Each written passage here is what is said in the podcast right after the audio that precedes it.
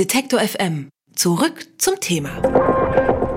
N99 ist hier der Podcast zur Frankfurter Buchmesse auf Detektor FM und bei mir ist Giovanna Reisinger. Hallo. Hallo. Du hast ein Buch geschrieben, es ist dein Debüt. Stillhalten heißt es, erschien im wunderbaren Verbrecherverlag, ein großartiger Verlag. Mhm. Nicht erst seit deinem Buch, aber mit deinem Buch noch umso mehr. Na, hoffentlich. Du bist Österreicherin, lebst aber in München.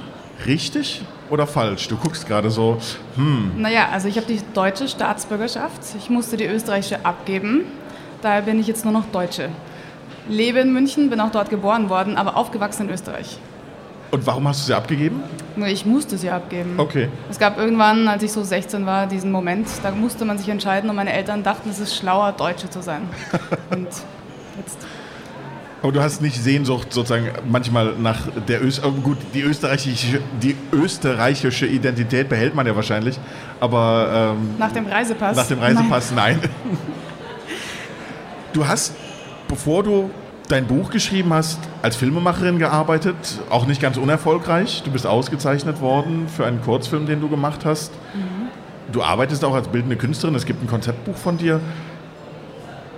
Kann, Kannst du selber sagen, wie viel Anteil so diese verschiedenen Künste an deinem Arbeiten haben? Greift das ineinander? Also bist du eher sozusagen die, die schriftstellernde Filmemacherin oder die bildende Künstlerin, die mit filmischen Mitteln arbeitet? Oder ja, überschneidet genau. sich das? Ich kann äh, von nichts genug kriegen und will einfach alles machen und deswegen versuche ich in allem zu arbeiten. Nein, tatsächlich war es so, dass ich erst ähm, das Buch geschrieben habe oder die erste Fassung, dann das Drehbuchstudium begonnen habe dann erst angefangen habe, Regie zu machen. Dann hat sich das alles so miteinander verwoben. Auch dieses Konzeptbuch kam natürlich erst dann zustande. Ähm, also ich glaube, man kann, ich kann das gar nicht mehr trennen. Ich will auch unbedingt alles machen. Ich will Filme machen und Literatur. Das ist ganz wichtig. Warum? Weil ich, das sind zwei Medien, mit denen ich sehr gut arbeiten kann und die mir sehr liegen, glaube ich. Also ist es immer gefährlich, irgendwie aus anderen Interviews oder aus was zu zitieren, wo man nicht selber dabei war, aber du hast angeblich mal gesagt, Regisseurin sein liegt dir, weil da laufen die Dinge sozusagen so, wie du sie willst. Wenn man jetzt ein Buch schreibt, dann hat man ja im Zweifel einen Lektor, der im Prinzip den Text nochmal auseinander nimmt, natürlich mit der Maßgabe, dass er am Ende vielleicht noch gewinnt. Aber du musst Sachen aus der Hand geben, ja, beim Buch. Ist dir das leicht gefallen? Ja, ich liebe das auch. Ich habe das so sehr geliebt. Also meine Lektorin hat das Buch tatsächlich auseinandergenommen. Wir saßen dann irgendwann noch mal zusammen, vier Tage am Stück, und haben jedes Wort kontrolliert, das geändert werden sollte. Wir durften, wir haben richtig gestritten. Natürlich habe ich im Grunde immer die Oberhand, aber ich habe das ich genieße das total, wenn sich jemand mit dieser Arbeit auseinandersetzt und mich dann auch zerfleischt. Also wenn es auf so einer guten Ebene... Auf einer professionellen ja. Ebene zerfleischt zu werden. Wenn ja? man einfach okay. nur scheiße zerfleischt wird, dann will ich es nicht. Das ist nicht so gut. Nein. Ähm, aber in der Regie stimmt es natürlich. Ich finde es fantastisch, wenn alle nach meiner Nase, äh, nach meiner Nase pfeifen. Nein, das stimmt nicht. Wie heißt Na, das? Nach der, nach der, auf, auf, der Nase tanzen? Nein, Nein auch nicht. Nein, auch nicht. ähm, Stillhalten als Titel hm. klingt aber so ein bisschen so, als wäre es sozusagen eigentlich das, was du am wenigsten tust. Warum hast du dir eine Protagonistin ausgesucht, die dann hält sich still? Ja, eigentlich auch nicht, oder? Nee, gar nicht. Das ist eher so eine Handlungsanweisung. Würde sie stillhalten, würde alles gar nicht so schlimm werden, wahrscheinlich.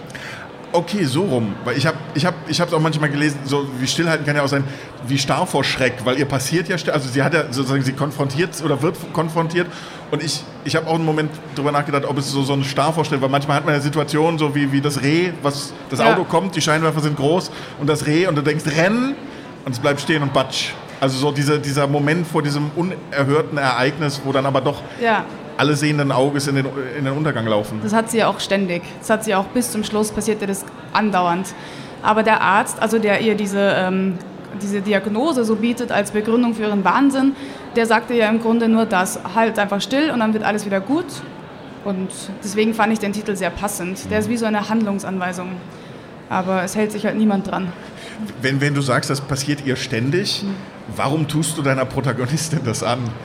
Ich, ich glaube, ich, ich wollte unbedingt eine Frau zeigen, die sukzessive immer wahnsinniger wird und hatte einfach wahnsinniges Vergnügen daran, die richtig schlecht zu behandeln, meine Protagonistin.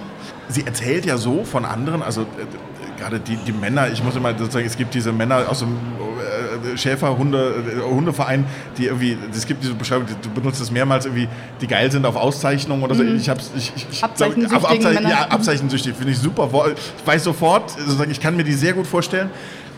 Die redet immer so viel über die anderen, was ich sehr, sehr clever finde, dass sie, ich habe immer das Gefühl, sie lenkt dabei sehr gut ab von sich und, und trotzdem erzählt sie ihre Geschichte über die anderen. Ist das auch so ein Stück weit, also diese, diese gesellschaftliche Beklemmung, ist das das, was sie wahnsinnig macht? Oder, oder wo der Wahnsinn herkommt? Naja, sie kann sich ja aussuchen, was sie wahnsinnig macht. Also die benutzt ja einfach alle, alle möglichen Fundstücke, die sie so bekommt. Also die Diagnose und dann diese Männer um sie herum und auch diese Frauen um sie herum und diese Beziehungen und auch diese Natur, diese Idylle, dieser Heimatgedanke. Die benutzt ja einfach alles, um sich damit zu nähren. Also die benutzt ja alles als Begründung, um völlig auszurasten. Und das ist auf jeden Fall, also ich als Künstlerin kann mich damit, also kann das natürlich dann nachvollziehen oder kann sagen, ja, das kann ich damit begründen auch. Also dieses Umgebensein und dann diese Enge. Aber diese Person benutzt einfach nur alles, was sie kriegen kann, um sich da reinzusteigern. Ich finde einen bemerkenswerten Satz, wenn du ihn gesagt hast. Du hast angeblich gesagt, ich bin kein Fan von Dialogen.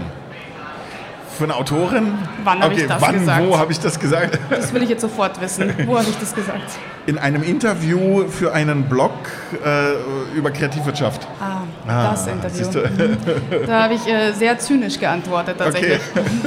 Das heißt, wir streichen die Antwort jetzt durch und du kannst sie noch. Nein, ich du liebe bist ein Dialoge. großer Fan von Dialogen. Ja, ich liebe Dialoge. Ich glaube auch, dass das meine äh, geheime Stärke ist, Dialoge zu schreiben. Ich wollte sagen, Dialoge an sich sind ja auch das, was, was nicht nur das Buch voranbringt, sondern was auch so eine Dynamik reinbringt ins Erzählen, nicht nur im Film. Ja. Ähm, wie schwierig ist es? Ich habe immer das Gefühl, es ist am schwierigsten, gerade wenn man jetzt wieder, ich springe jetzt in einen Film, aber wenn man in Deutschland Fernsehen guckt, dann habe ich immer das Gefühl, Dialoge ist so schwer, es kann einfach keiner. Oder man muss halt irgendwie Netflix gucken. Ja, ich habe das Glück, dass mein Drehbuchprofessor mir erst auch vor kurzem gesagt hat und deswegen glaube ich es auch, ich hätte ein wahnsinniges Talent für Dialoge. Also mir fällt es sehr leicht. Ich kann eher einen Dialog schreiben als eine, eine, eine Handlungsbeschreibung zum Beispiel. Da komme ich mir total blöd vor, wenn ich so ganz praktische Dinge beschreiben muss, wie geht in die Küche und kocht sich einen Kaffee. Das finde ich viel zu bescheuert. Aber so das in einem- Dialog aufzulösen, macht für mich auch viel mehr Sinn. Das liegt bestimmt aber auch an der, an der Drehbuchklasse oder an dem Drehbuchunterricht, den man hat. Weil man ja im Drehbuch wahnsinnig viel, also man schreibt ja, um zu zeigen und nicht um dann so Blasen offen zu lassen. Und ähm, ich will, ich weiß auch nicht, also ich, ich liebe Dialoge einfach. Aber meine Leute reden ja auch alle sehr artifiziell. Du lässt deine Protagonistin warten auf ihren Mann. Der, du wartest die ganze Zeit. Männer kommen nicht so richtig gut. Also kommt er gut weg? In meinem Buch oder generell? Ja, im, im, Bu- äh, generell wahrscheinlich noch schlechter. Naja, ich fand es halt toll, so klischeebehaftete Rollen oder Geschlechterrollen auch zu haben. Sie, die Frau, die immer wartet, er, der total geil auf Konferenzen ist und immer zu spät kommt und wenn er dann mal ankommt, auch völlig daneben liegt. Also der kommt ja am Ende noch zu diesem Haus, versteht ja gar nichts. Und das fand ich natürlich toll. Aber ich finde es auch so wichtig, dass man sich mit Männerbildern generell auseinandersetzt. Also ich glaube schon, dass die Diskussion über Frauenrollen schon sehr vorangetrieben ist oder man, man zumindest es ist einfach da. Aber die Diskussion über das Männerbild oder Männerrollen, was ist denn das? Ich finde es halt auch spannend. Also gerade auch nicht, also jetzt als besonderer hat man natürlich auch die Frage irgendwie als Vater, ist ja immer die Perspektive, ob man sie kennt oder nicht.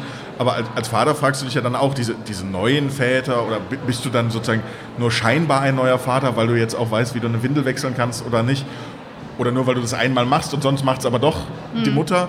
Also es gibt so viel, wo es wo ich das Gefühl habe, es bricht an der Oberfläche auf, aber unten, irgendwie gestern oder vorgestern war ja groß Filmindustrie, diese ganze Diskussion um, um den Weinstein irgendwie, äh, das geht munter so weiter. Oben, oben drüber ist so, so ein Krüstchen, wo alle sagen, oh, wir offen und wir können über alles reden und es ändert sich gerade. Aber es ist, und ich finde, das ist so da, da hat das Buch auch nicht nur sozusagen auf das Paar fokussiert, sondern auch gesellschaftlich eine Relevanz, weil das eigentlich ist es sozusagen die Gesellschaft, die ja noch auf diese neuen Männer oder auf den Mann überhaupt wartet. Ja, das ist toll, danke, dass du das so sagst. Das übernehme ich jetzt und werde das in meinem nächsten Interview so behaupten, als hätte ich mir das Sehr gut, gerne, gerne. Zit- Zitat autorisiert. Super, danke. Du hast, fand ich auch, muss ich auch nachfragen, fragt ist natürlich auch wahrscheinlich als Mann irgendwie, du hast, irgendwer hat dich auch gefragt, haus mir um die Ohren, wenn es wieder nicht stimmt, ähm, was du mal gerne machen würdest. Du hast gesagt, du möchtest gerne Erotika drehen. Das ist das gleiche Interview. Ja. Wir zitieren immer noch das gleiche Interview. ja, würde ich wirklich gerne, aber es funktioniert natürlich nicht. Also keine Ahnung, die Pornoindustrie ist ja völlig am Arsch. Und ich brauche mich da jetzt auch nicht hinstellen und sagen, ich drehe jetzt den großen feministischen Porno, weil ich glaube, das funktioniert auch nicht. Also ich kann das auch nicht machen. Aber was ist der Reiz dann? Ich habe heute früh äh, mit jemandem drüber geredet, der gesagt, so Thema Liebe ist tot, weil wir so eine, so eine übersexualisierte Gesellschaft sind. Hilft es da, sozusagen noch ein Porno zu drehen, egal wie feministisch er ist? Weiß ich nicht. Ich bin auch eher interessiert an so lustigen, schönen, ulkigen Sexfilmen oder so. Okay. Also weißt du, Aber nicht so 70er-Jahre-Dinger. naja, Also, aber die sind ja schon richtig gut. Eis am Äh, Stiel. Wenn man sich so überlegt, diese Frauen, auf die auf einer Insel sind und dann kommen diese Männer und da werden alle Männer umgebracht. Und, Ah, jetzt sind wir in, in, in der Kategorie B-Movies so. Ja, da gibt es schon richtig, richtig es gute gibt tolle. Frauenknastfilme übrigens. gibt- dann so ein, so ein, Also da gibt es wahnsinnig tolle Filme. Und ich finde, wenn man sich das als Vorbild nimmt, dann könnte man vielleicht schon nochmal einen Sexfilm drehen. Okay. Zum Beispiel mit Sexrobotern, die plötzlich ausrasten oder so. auf, auf einer einsamen Insel. Oder Nö, im Zuhause halt. In München. Im Penthouse. wo du wohnst. Genau, da wo ich wohne. Im Loft. N99, der Podcast zur Frankfurter Buchmesse. Das war Giovanna Reisinger. Vielen Dank für das Gespräch. Danke sehr. Und auch eine schöne Messe. Muss ich das auch sagen? auch Nein, eine schöne nein, Messe an nein. alle anderen. Messe ist so. Ich wünsche jedem eine ganz tolle Messe. Wer unser Angebot voranbringen möchte, hilft uns schon mit dem guten alten Weitersagen. Egal ob im Freundeskreis oder im sozialen Netzwerk Ihrer Wahl. Empfehlen Sie uns gern weiter.